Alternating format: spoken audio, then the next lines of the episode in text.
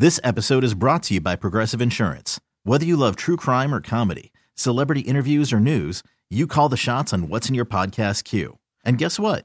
Now you can call them on your auto insurance too with the Name Your Price tool from Progressive. It works just the way it sounds. You tell Progressive how much you want to pay for car insurance, and they'll show you coverage options that fit your budget.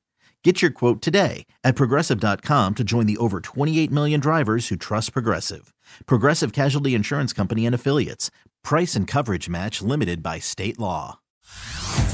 Hey everyone, Boomer Esiason here. The NFL draft is behind us, and your favorite team is now gearing up for week number one. The free Odyssey app puts you right in the middle of the pro football conversation with the biggest sports radio stations from across the country. The local voices who know your team the best, giving you their unfiltered takes on the current state of your squad. It's always football season right here on the free Odyssey app. The NBA semifinals. The final four are in action right now down in the bubble in Disney. Almost perfect timing uh, when we booked uh, Matt Moore from The Athletic to join us tonight to talk some NBA. We didn't know where tonight's game was going to be at. It's at halftime, so that's absolutely perfect. So Matt Moore can fill in the blanks for us as to what happened in the first half between the Lakers and the Nuggets. How are you tonight, Matt? Doing well, man. How are you? Good. Uh, again, watching a game while trying to host a show isn't always the easiest thing to do. Uh, know LeBron James leads the Lakers with 20 points at half here, but the Lakers are actually a minus when he's on the floor, and that's what I was gathering. I just looked at the box score. It seemed like they did just as well with him on the bench as when he was in the game. Is my assessment of the first half accurate? Yeah, well, I, mean, I think they shot poorly in the first half. They shot 32% in the first half. They're already up to 50%. A lot of it, honestly, was the Nuggets bench. Uh, a bench unit with Mason Plumlee, uh, who actually guarded LeBron quite well, forced him into a contested fadeaway three, um, put some pressure on him physically. They actually played really good defense. The Nuggets bench stepped up and had a big run there with Jokic on the bench. But then Jokic comes in, so they used Dwight Howard in his first stint, and the Lakers push it behind Alex Caruso and Dwight frustrating Jokic and and that kind of activity when LeBron was on the bench. So, I mean, I think overall you got to be satisfied here with the Lakers. I think the Nuggets played really well in the first half, and they're down 10, which kind of tells you about the matchup here um, as much as it does about the differential and, and how good the teams are. Speaking of matchups, that's why I thought that this series could be lopsided, and it's not yet. Lakers win one game handily. If they get this one and go up two nothing, we're going to be bordering on uh, a mismatch. I thought there was a miss individual mismatch in that the Nuggets really don't have anyone to match up against LeBron. You mentioned that Plumlee made a uh, couple of plays in a couple of possessions, but LeBron did get 20 in the first half. Um, is there anything that they can pull out of their bag of tricks, zones or uh, doubling or anything to slow LeBron down?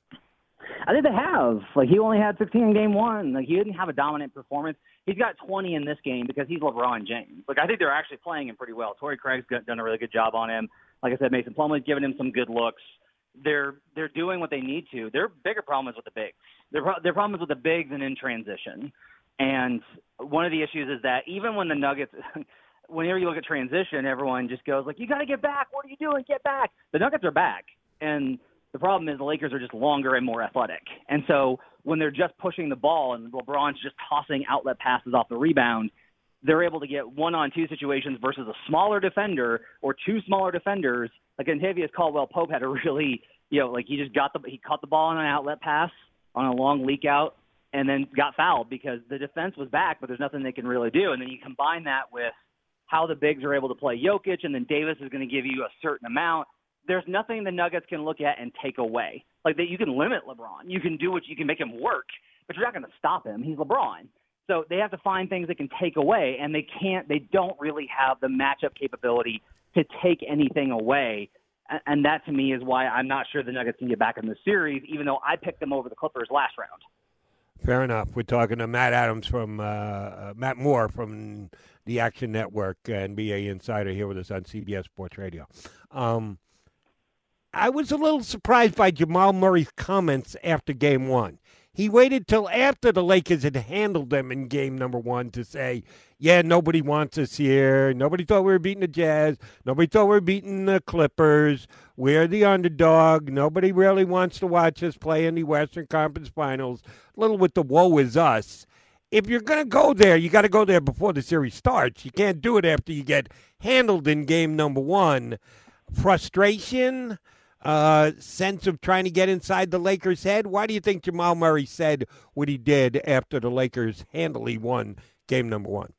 Well, I got to correct you, man, because that guy's been saying that pretty much every single round. He said that okay. consistently, pretty much all the time. He said after the the Clippers series, he said people need to put some respect on our names, and nobody's nobody expects us to be here. And Michael Malone's been preaching that like they've they've relished the opportunity to play spoiler. They've been consistent with that. I think Murray's comments that were more notable after game one were just about the officiating, which is like a huge problem for Denver. That just they're not going to get a favorable whistle in the series.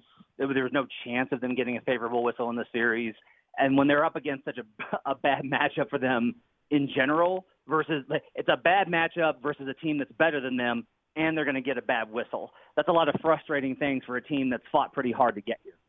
All right. If you're telling me Jamal Murray stayed consistent, thank you for the correction, but you got your ass kicked game one. Now you're going to go, nobody really wants us here. I'd worry more about why you got your butt kicked in the first game than the respect that you are or aren't getting from the rest of basketball nation. But that's just me. All right. Uh, I do want to ask you a LeBron James question because I'm a huge fan, always defend him. Uh, there are LeBron detractors and LeBron defenders, and I fall heavily into the defender category. But I did not do so after his comments after game number one when he made a big deal and said it pissed me off that I only got 16 first place votes for MVP and Giannis Antetokounmpo got 85. What are the voters supposed to do? They're supposed to pick one player. They're not supposed to balance it out so it's close between the top two competitors. You get an individual ballot and then you fill it out, and the votes fall the way that they fall. I thought it came off looking petty and small for LeBron. How about you? Yeah, I just don't really understand it, especially like I would understand it better if his case was better, but it's not. Like part of it is he tried to argue like, well, you know, the narrative is what drives the MVP award, and I'm like, man, the only reason anybody would vote for you over Giannis in the regular season is narrative. Like the voters that voted for LeBron, if you ask them, they're like, "Well, he's 38," and it's like, what? Like no, like he's 35. Like what? Like no, that's got nothing to do with this. Like him being 35 has got nothing to do with this in year 17. But like that's not relevant to no. this conversation. It's about how you played on the court. And then it's like, well, you know, he took this Lakers franchise that has so glorious and has fallen to such bad times. That's got nothing to do with it either. You don't get more reward for taking a glittery market back to the back to the Western Conference Finals. Like, and you're not even supposed to factor in the Western Conference Finals in the playoffs. You're not able to. You voted before. Right. It was ridiculous. I get it. I understand that he wants more MVPs because it puts him more up there with the all-time greats. I think he's worthy of having another one. But look, man, like I pour a ton of time in MVP. Like I spend hours going through every single possession to try and get who I think is the right guy right. And I am just here to tell you, Giannis was the MVP. And if you're like, well, look at the playoffs, if the regular season mirrors the reg- the playoffs better, maybe we won't have this problem. To me, that's the big issue. And he can win the Finals MVP and become the first ever person to win it for three separate teams. Will go a long way to adding to his legacy. Uh, I didn't like the stance he took the other night, and I, I said this here last night on CBS Sports Radio. If he wanted to take a shot, if he just felt like needed to get something off his chest, take a shot at Chris Stein from the Minneapolis Tribune, who voted him third. It was Giannis and LeBron, 1 2. How anyone else, and in this case it was James Harden, got a vote above either of those two is ludicrous. He had an open target, which people would have said, yeah, you got a point there, LeBron. Instead, he went to margin of victory in the MVP voting, which I thought was pretty damn foolish. All right, let's jump over to the Eastern Conference. Celtics in a must win position last night, did what they had to do, got the W, but once again, frittered away a pretty big lead. Got it down to five or six with under a minute to go in the game. They certainly were able to hold on last night. What is it about the Celtics and giving up these big leads? I think part of it is their play style is so function. It's so reliant on discipline, and they have a pretty short rotation, right? And it's pretty unbalanced. It's all perimeter dudes: Kemba and Jaylen and Jayson Tatum, uh, and Gordon Hayward and Marcus Smart. Like that's the five. And so you don't have like you can't have a big man like carry you for a few minutes with a few buckets. Like Theis will get a few buckets on rolls and stuff like that, but you don't have anything you can really go to. Like you don't have anything established. Like all right, we're to run pick and roll with these two, and that's our bread and butter. Like Jokic and Murray. Like they just have to keep grinding through these these games, and they play high level defense. So I think that their exhaustion gets them a little bit. And Miami's really good about this has been their biggest thing. They're in all three games of this series. They've been really good about sensing when the Celtics let up, because I'll just tell you right now, the Celtics out have outplayed them in all three games.